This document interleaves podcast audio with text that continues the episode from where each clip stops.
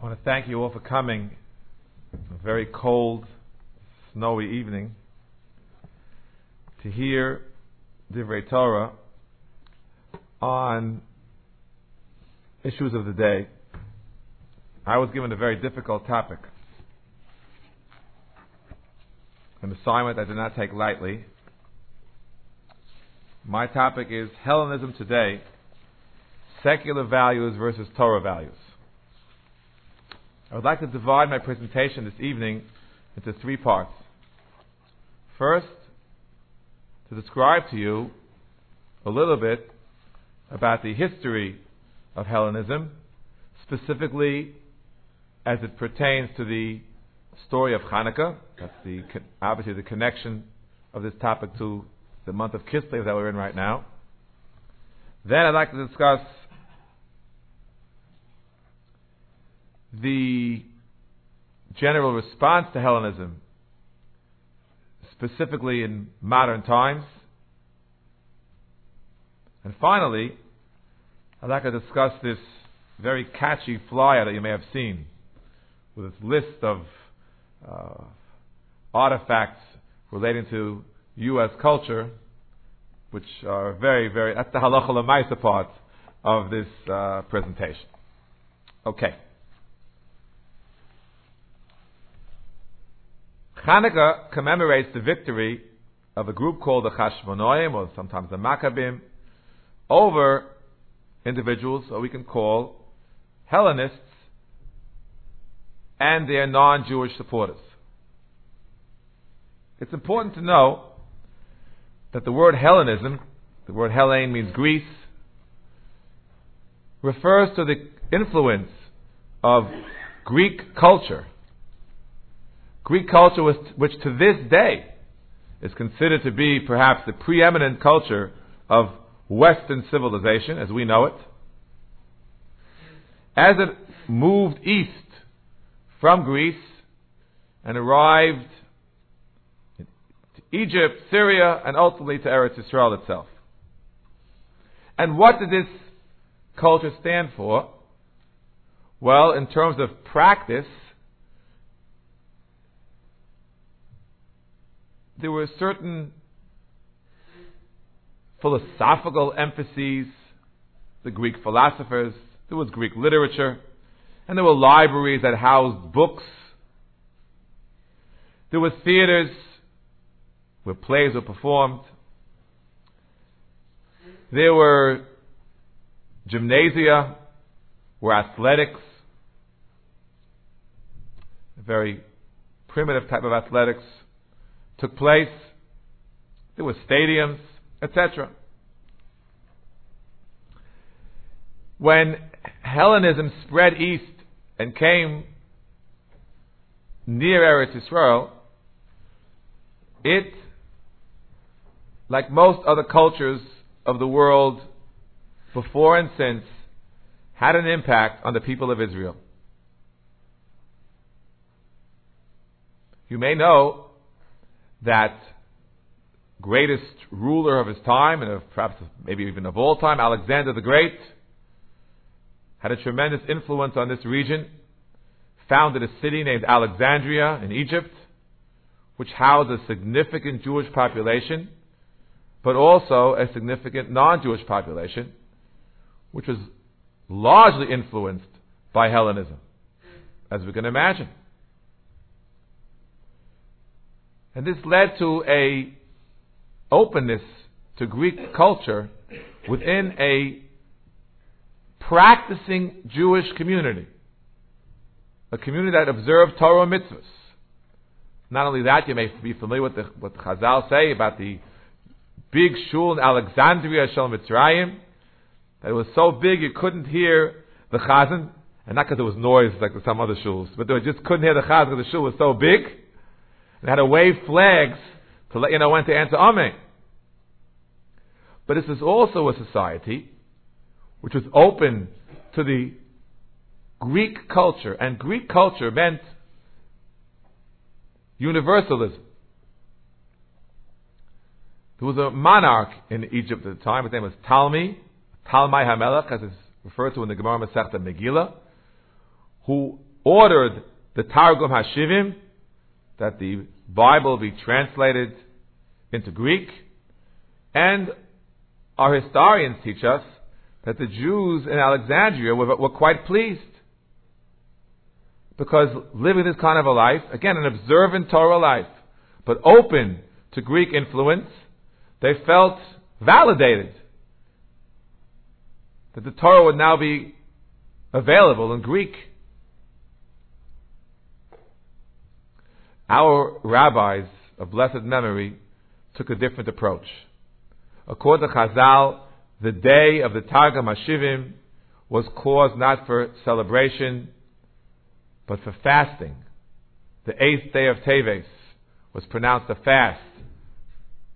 Because our rabbis, in their prescience, in their long vision, were able to see that far from being something that would redound to our benefit, would be perhaps an opening to terrible events in the future. Let's put this in historical, historical perspective. Most of us are familiar, more familiar with Jewish history than with non-Jewish history. Well, that's the way it should be. We know, if not from the history books, but let's take Pirkei Avos. It's a good place to start. When the Beis Hamikdash, the second, we're talking about the second base of Hamikdash, there was Anshe Knesset HaGedolah. And you open the beginning of Pirkei Avos, you see the first name that appears as an individual is Shimon HaTzadik.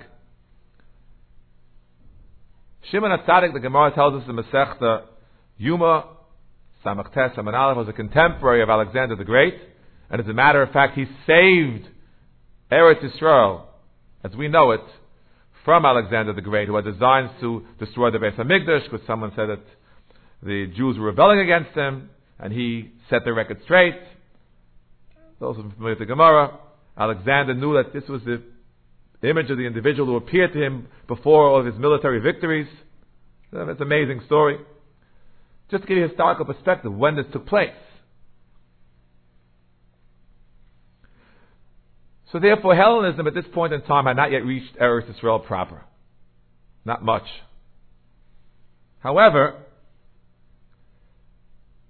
after Shimon HaTzadik passed from the, from the scene, those who remember Pirkei Avos, I believe the next one is Antigonus Ish Socho, Kibel Me Shimon HaTzadik.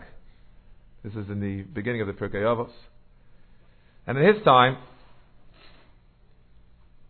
already there were weaknesses in the what we'll call the Torah observant Jewish community, because that's that's the only community that really existed as such. And what he said in Pirkei Avos was, "Do not be mishamash esarav amanas lekabel pras. Don't serve God in order to receive reward. We all know what that means. There is a reward, but your intention should be lishma and not for the sake of reward. But as Chazal teach us, he had two students, Tzadok and Baisus, who misunderstood or misinterpreted and said there's no reward. And therefore eat, drink, and be merry, for tomorrow you will die. And as the Rambam teaches, although we know that Tzedukim are those who deny the Torah Shebaal Peh, that was a facade. What they were really doing was denying Torah in its entirety. Why? Again, eat, drink, and be merry. Why can't you keep Torah? And eat, drink, and be merry. As the Gemara tells the Masechta Sanhedrin again. Sanhedrin, we are taught, going back er, to, early, to a much earlier generation, Lo avdu Yisrael shebedor hahu avodazara ele kedei lahatil lehem arayas lefarhesia. That the people in the generation of the desert worshipped idols in order to remove any constraints on their behavior. There was nothing which was against the law of Avodah Zarah and therefore for their lusts and their passions not to be considered sinners, they just simply changed their religion. And according to the new religion, on the contrary, they were adhering with great precision to what the new religion taught. The same thing happened at that time. And as a result, it began to get into Eretz Israel proper, the influence of the Greeks and of Hellenism.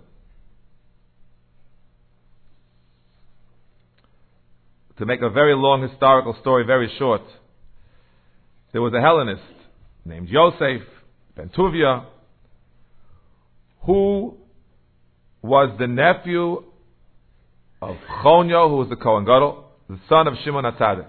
So we're just going down the generations. Chonyo, the son of Shimon HaTzadik, was a Kohen Gadol, a, a righteous person. His nephew was a whole story about the, the, the tribute to be paid to the king of Egypt. Wasn't paid. He went to the king of Egypt, and instead of saving the people, he put himself into a position of the, of the chief tax collector. He put himself at the power. Seized from the Kohen Gadol the traditional power of the purse. He was a Hellenist. From that time on, incidentally, there was no longer one individual as Shimon HaTzadik and as Antigonus. He had these zugos, the two, the pairs, that go right through to Hillel and Shammai and beyond. Perhaps in order to be able to counter the influence of the Hellenists who began to take over. What happened was the Syrian influence prevailed over Egypt in a military campaign, and a Hellenist, another Hellenist, who changed his name to a Hellenistic name, Jason, the brother of Chonio, went to the king. Now the king has a famous name. His name was Antiochus. Now we're getting back to Hanukkah. Uh, everyone knows Antiochus.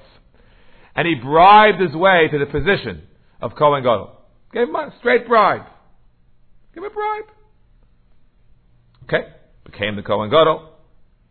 And he introduced Hellenism into the very precincts of the temple. So that right near the base of Mikdash, they established a, a gymnasium all these kinds of athletic activities, which are done in the nude. I mean, it wasn't just, you know, uh, uh, a few boys on the corner playing softball. It was uh, more than that. But you know what? He wasn't Hellenistic enough. Because he was basically a Shomer Torah mitzvahs. So, but he did the most terrible thing by opening the door by paying money to the king. So it's obvious. Once one guy pays money to the king, another guy can simply give more money to the king. So there's another fellow named um, Menelaus, who wasn't even a Kohen, who became Kohen Gadol. That's a good trick. From money you get honey. And he was a real Hellenist. He, uh, he was um, obviously not even really observant in the full sense. And they started a fight between the two of them, back and forth. And Antiochus sent a garrison of Syrian soldiers to establish law and order in Jerusalem. Okay. What happened then is that they brought with their religion with them, their pagan religion with them. The Greeks, by the way, were rather tolerant. Well, the historians teach us that the Greeks did not bring their pagan gods in Jerusalem. It's not fair. It's their place. The Syrians had no such compunctions. And this is what, according to the historians, led to the revolt. The famous revolt of, of Matisyo, Yehuda Maccabee. Hmm. But they were bringing Avodah Zarah right into the doorstep of the Beis HaMikdash. And the rest is history.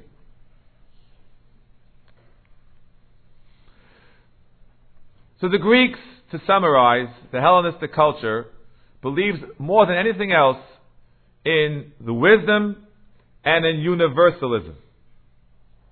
They decry the particularism which is so critical to our existence as a people. They denied, as the Maharal explained, and as Rav Hutner has in his Sfarim, they denied the Asher Bochar Banu, that we are that Jews are a special people. They denied the Asher Nosan Lanu, that the Torah is a special sefer. They made a regular book with regular translations. That was their essence. And it's this, this is the Hellenism of which we speak. What is our attitude, to begin the second part of his presentation, towards Hellenism? Historically, there have been three attitudes. One is to run away as far as you can run.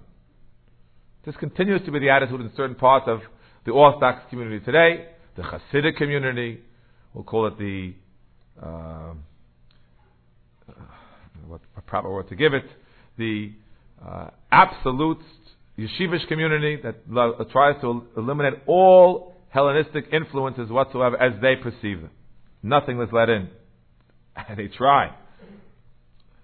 On the contrary, there are those, the opposite direction, who embrace Hellenism completely.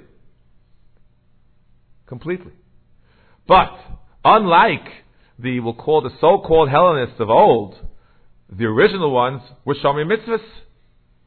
Today, these neo-Hellenists have abandoned Torah mitzvahs. And has been pointed out in recent literature in the state of Israel, where Hanukkah is one of the most widely celebrated holidays. Whose victory are they celebrating? These individuals, unfortunately, by now they're most of them are unfortunately have abandoned the basic observance of Torah mitzvahs and are celebrating Hanukkah. What was Hanukkah? It was a victory of the the people who were completely devoted to Torah mitzvahs over the misyavnim, some of whom were also shomer Torah mitzvahs. Some not. They had non-Jewish supporters as well. But if had they been living at that time, these people, given their present mindset, would have been on the other side. I believe the most famous of the Israeli journalists who's written this time and time again is a man named Shmuel Schnitzer, who wrote for Ma'ariv for many years. And I brought with me a book. It's a fascinating book. It's called Athens and Jerusalem, which describes uh, very, very interestingly the influence of Hellenism on Jerusalem of then and Jerusalem of now and there's a quote here from this aforementioned Mr. Schnitzer, and I will read to you a few lines from this quotation.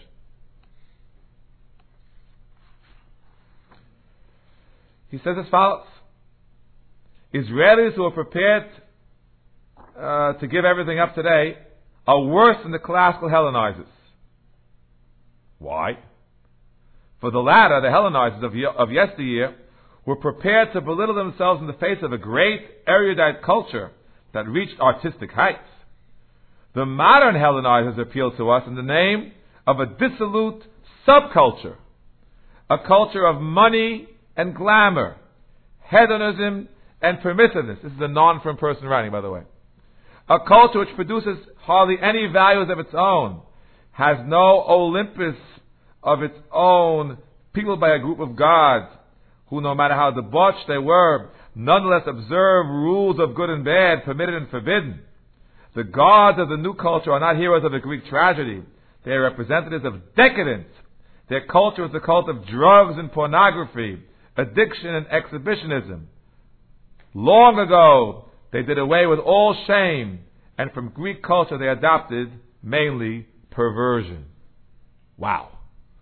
If I would say that, they'd say he's a kanoi.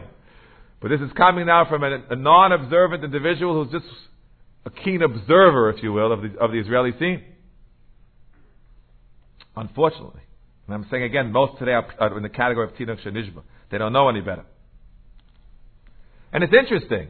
What, we use the word you, Maccabi. The word associated with, oh, Maccabi, the great Yehuda HaMaccabi. What is the word Maccabi associated with in Eretz Yisrael? What is it? Soccer or Olympic type games. Exactly the kind of the sports that was introduced by the people fighting against the Maccabim. What an irony.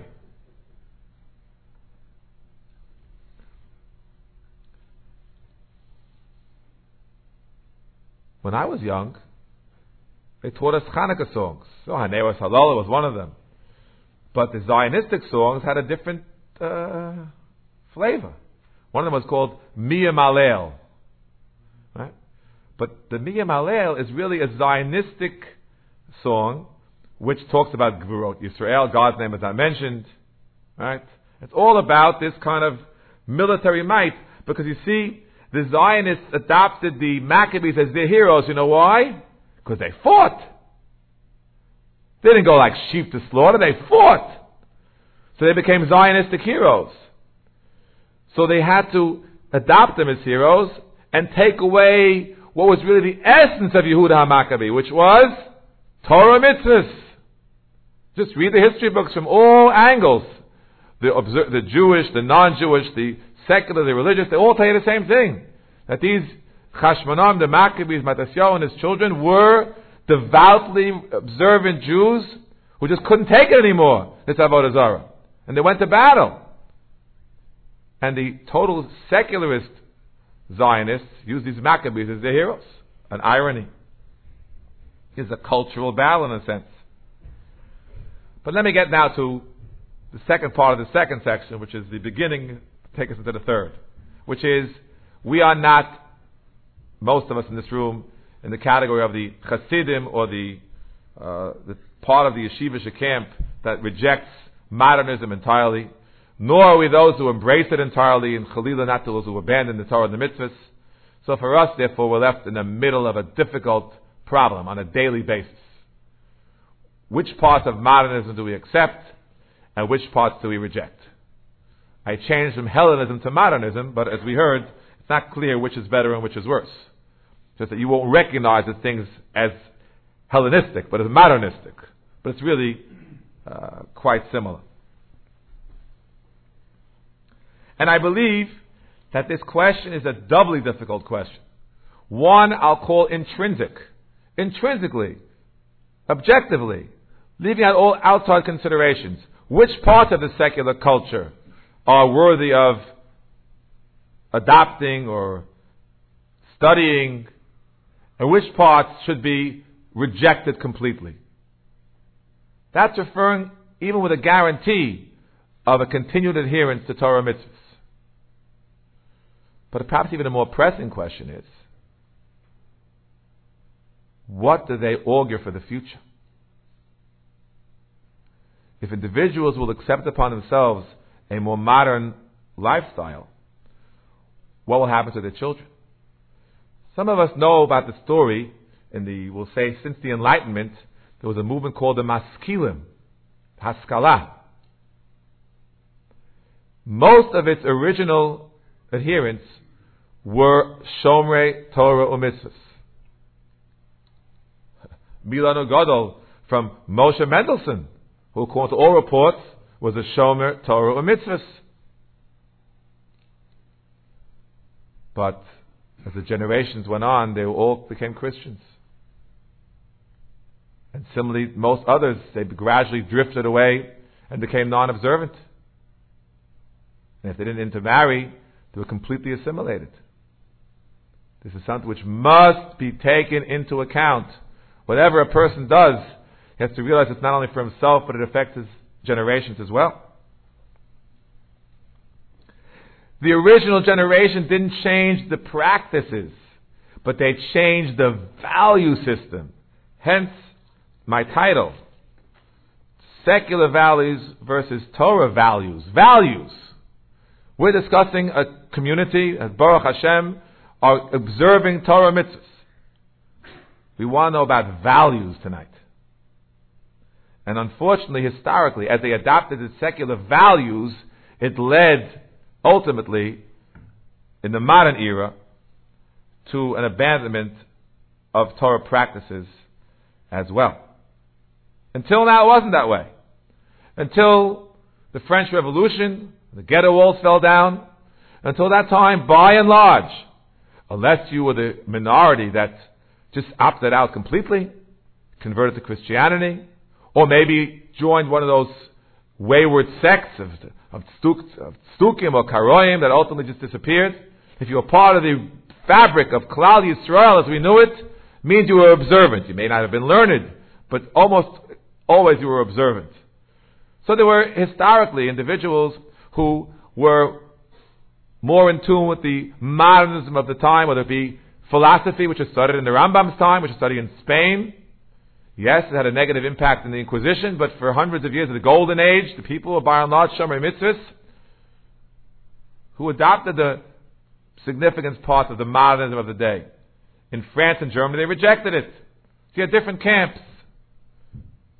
But in, since the ghetto walls fell down, unfortunately, those who weren't able to withstand the temptations of secular values, they, or at least their children, abandoned Torah practice, not just Torah values. Wholesale, not retail. And that is why in the in the years following the French Revolution, maybe the century and a half or so after that, most of Klal Yisrael changed from being observant to being non-observant. That's just the reality. Don't let, don't let anyone tell you differently. Pre-World War II Europe was mostly non-observant. Not this nostalgic Altaheim, you know, with the, uh, this is the reality. I remember the Rav telling us about when he went to Vilna on his last trip. it was, among the younger people, there was, weren't, there was no one, there was no one to be found. They were just lost. It started with accepting the secular values. But in contrast to what happened in previous generations, look, you have secular values, but you're not going to leave Shabbos and Kashrus. We're going to go. You have to keep it. You have to be part of the of the of the community of the Kehillah. The Kehillahs fell apart. The ghetto walls broke down, and it just drifted into the into the society at large. And reform began, and the whole the whole, the whole other all the other manifestations. Zionism, secular Zionism, that went back to the to the to the, to the Maccabees that they understood it. Very dangerous. It's remarkable. In the very last couple of pages in this book, it's a 480 page book. He talks about the idea of what would happen if a Hellenist would appear in today's world. He said if a Hellenist came today, he, he wouldn't recognize he wouldn't recognize what's going on over here. This is, where's Shabbos? Where's Kashrus? He says, in the olden days, the culture of Greece impacted on impacted on who a Jew was. Okay. Judaism, in every historical period until the modern era, was a totally different entity from the Greek and Hellenistic entities. You could tell right away who was a Jew, who wasn't a Jew. So he was a Hellenist. He was a, a kind of more of a modern Jew. But he was clearly distinguishable. Today, as unfortunately we know too well, he'd walk and he wouldn't know who's Jewish, who's not Jewish. Unfortunately. And therefore, the danger is greater. The danger to ourselves and to our children is greater. We have to be more careful. And if that's the today of 20 years ago, how much more so the today of today? When even those few uh, boundaries that used to exist no longer exist. This leads me to my final part, which is U.S. culture. Practically speaking, again, we're not in the extreme camps of adopting everything of U.S. culture, of rejecting everything of U.S. culture. We're sort of somewhere in the middle. But where in the middle are we? It's a big middle. So I'm going to go based upon the my script. Okay. The first thing is television. Television. You know, I I grew up with a television in my house. In the 1950s, we watched television, and I must tell you, it was from the best of my recollection, it was fairly harmless. I really, I really, I really believe that that's that to be the case. Uh, we watched The Lone Ranger and uh, Father Knows Best. I, I remember this. I have warm memories of these of these uh, programs. And, you know, I don't. I really don't believe it had such a terrible impact on me. I mean, I, ideally I should have been learning Mishnayos, okay, but, uh, but you know. And if a people sometimes make a mistake, oh look, I got a t- I grew up with a TV in my house, so why can't my children or grandchildren have TV? What's the difference? The difference is the TV. That's the difference. You should read some of the articles. Time doesn't allow me to read from them that I've read recently about television. I don't have one, but just reading about descriptions of television by not necessarily Orthodox Jews, not necessarily Jews. The I guess in the Lone Rangers there was an occasional killing down somewhere out in the Wild West. But apparently today, there's so much violence that it, it, it, it jays the soul. But even that is nothing compared to the to the decadence that's available on the screen. They were counting in a recent article I read, I believe it was in the U.S. News, how many acts of violence a child who watches TV in a typical number of hours is exposed to until he turns let's say 13. I don't know what the, what the, I forgot exactly the thousands of acts of, of violence. and even more thousands of acts of immorality. How explicit it's demonstrated on the screen, I just don't know, but I'm telling you one thing, it's not what it was in the 1950s. It ranges from explicit to almost explicit to, uh, that's all, and that's, and that's, and that's the theme. That is, that's what goes on. Yomam v'layla lo yishbosu. It's all day and all night. And some people are, in fact, all day and all night watching these things. So that all of our children who are, who are exposed to this are, unfortunately, growing up with the, we'll call it the surebia of different sorts, eh, of all sorts. You know, for the comes, it's, uh, apparently, what I read in this article, I'm a husband and a wife, that, that, that, that doesn't make the TV. It has to be either extramarital or it has to be uh, homosexual. It has to be something, you know. Uh, and that's what it is. Poor little innocent souls are being corrupted, Rahman al in our own homes. I really believe that when I was going to school then, you know, in the, in the late 50s, and they said, oh, TV is toeva, Lo savi toevel beisecha, get rid of the TV. I think at that point in time, I think it was overstated. I really believe so. But today it's probably understated. I really, I really believe so. I don't see what's to be gained by having it. I think the losses certainly outweigh any possible gains. Then there's of course the internet. That's not one of the things on the, on the script, but it's, it's, it's, it's, it's right there. It's a much more, that's where that's where it's difficult. It's easy for me to tell you, I don't know, I have no idea in this room who has a TV, who doesn't, I don't know. But I can get up, I think I can say, without question, in my opinion, no one has required to listen to me, but in my, my opinion, a television is dangerous in your house, and you're better off without it. And you won't lose anything if you get rid of it. You can get the news in other ways. Internet's more difficult. People are making their parnasa with the internet, the ordering airline tickets on the internet, and uh, all the various. I'm not going into the details. I'm not familiar with it. Of course, Torah was also on the internet. Am I, am I correct? So there you go. It's interesting. Satmar has an internet site. On the first page, I'm told it says, "Oiv du bist a heimish yid, darfst du stein da." If, if you are a frum Jews, you don't belong here. Get off. That's what I'm told. We don't have that at the first page of our. No, okay. I'll have to consider it maybe at, some meeting. But seriously speaking, the internet is something which has many. What, we, what is the internet? It's a facilitator. It facilitates Torah. It facilitates commerce, and it facilitates, if you read recent publications, pornography. The, I'm told that the majority of hits are, are pornographic. The absolute majority, not a plurality, a majority. It's mind-boggling. It's dangerous in your house. It's dangerous in your office. It's dangerous everywhere. And I can tell you from personal experience that the shilas sometimes come to me of individuals who fell into, let's be blunt, I've been talking here among friends, who fell in with shikses as a result of the internet. Now, there were shikses before the internet, and there'll be after the internet. But I'm just giving you a reality check. It happened.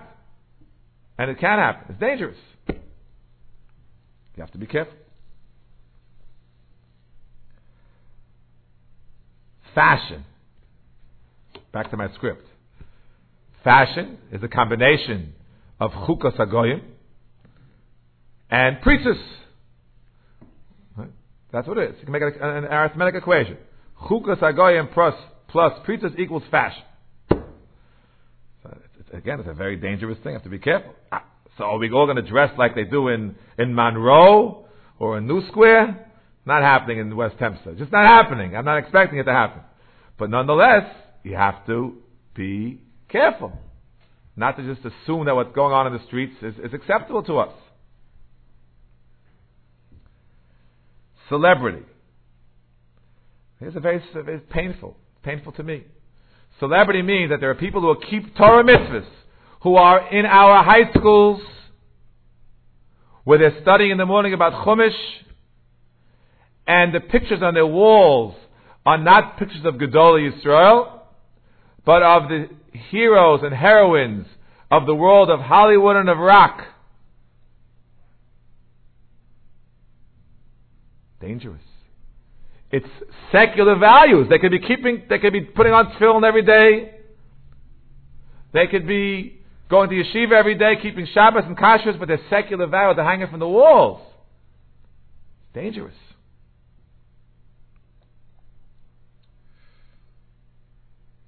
Sports. Now you get me. Sports is already, uh, uh, technically speaking, sports is neutral.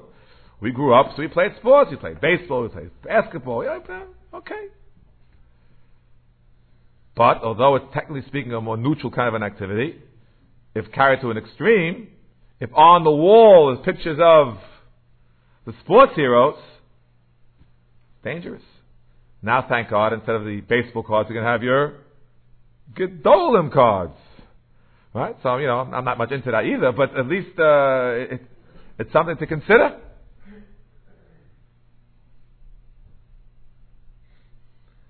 Cars. They're also neutral. But, shouldn't become a religion. Oh, I have a Lexus, I have a Jaguar, you a car supposed to get you from here to there. I have nothing against four wheel drive. But it shouldn't become, you know, your, your, your whole, that's your value. Generally speaking, if I just have to summarize, whatever is neutral and not negative in this whole U.S. culture will add technology, science, etc., should serve for higher Torah values. There should be means to the end. The end is Torah values. The means are all these things. Use the internet for Torah, fine. Cards for Torah, fine. Even sports for Torah, fine. Other things I don't know if we can somehow get in. but with the Torah value has to be paramount. Finally is business. Business. People have to make a living. It's a it's a it's a real sakana for someone who feels business is the highest the dollar is the highest value, which is even in America, which is not beset with the problems of decadence, you have the dollar as the highest value. For us, the dollar is also only a means to an end. A wonderful means. With dollars, you can build shuls and schools and get stock of a chesed. You can do so many wonderful things with dollars. But don't be duped into the secular value that the dollar conquers all. Chas v'shalom. That would be a terrible thing. It's a great nisayon, the nisayon of wealth. One of its trapping, one of its trappings of this nisayon is to become similar to the goyim. You know, I'm wealthy and he's wealthy, so you know we'll rub shoulders, and you know that's what's going on today. Spoke about it in yeshiva just last week about the attitude towards the non-Jewish holidays of this month and the, the various business parties. Watch out, watch out.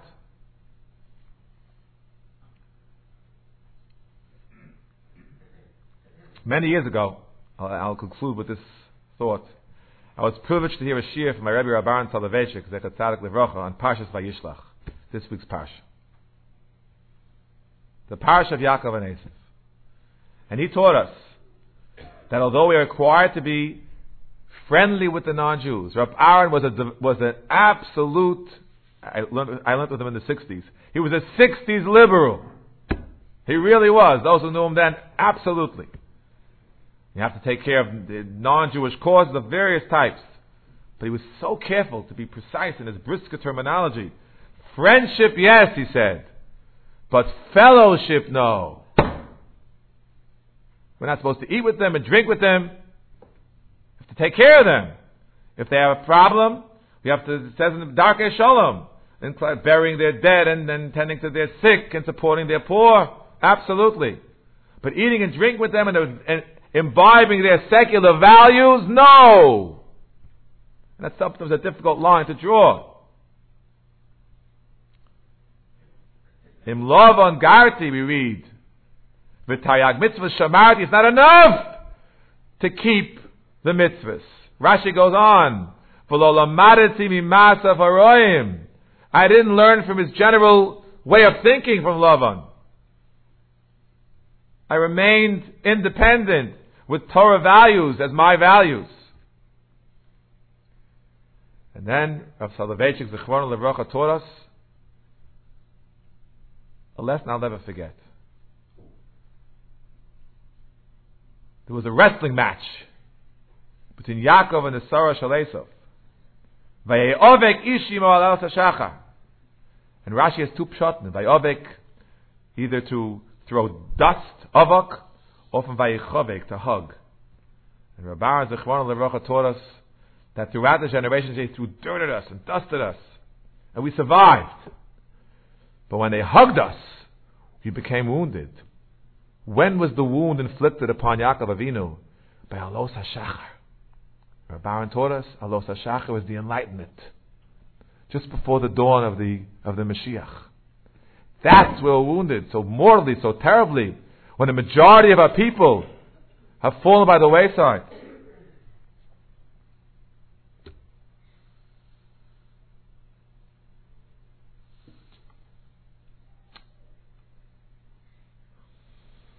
And therefore, to conclude,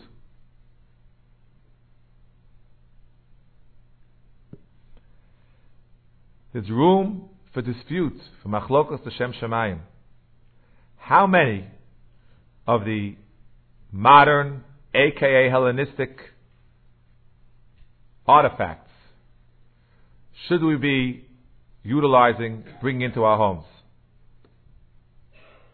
Let's go back to the very beginning. I'm speaking to you in English, not in Yiddish or in Hebrew. I'm wearing Western dress. Many of us have English names.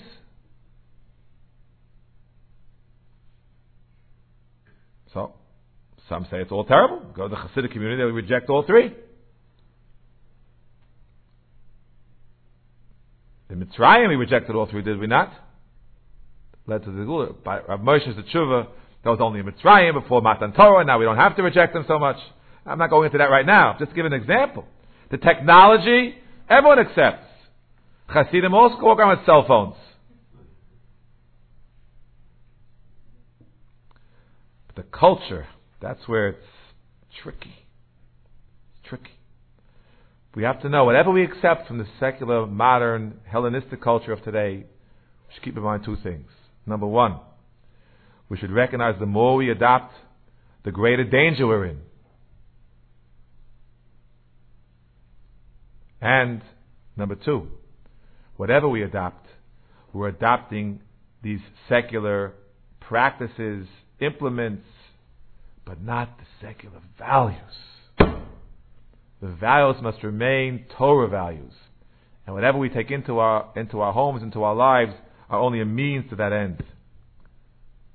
May it be Hashem's will that as we celebrate Hanukkah, we accept upon ourselves these Torah values. Stay away from assimilation, the December holidays, and yes, engage modernity, whichever way we decide to do it. L'shem shamayim for the sake of heaven. And then, hopefully we'll have the siyata d'shmaya to find the proper path for ourselves and for our children. As Gold, Tzedek Yamein Amen.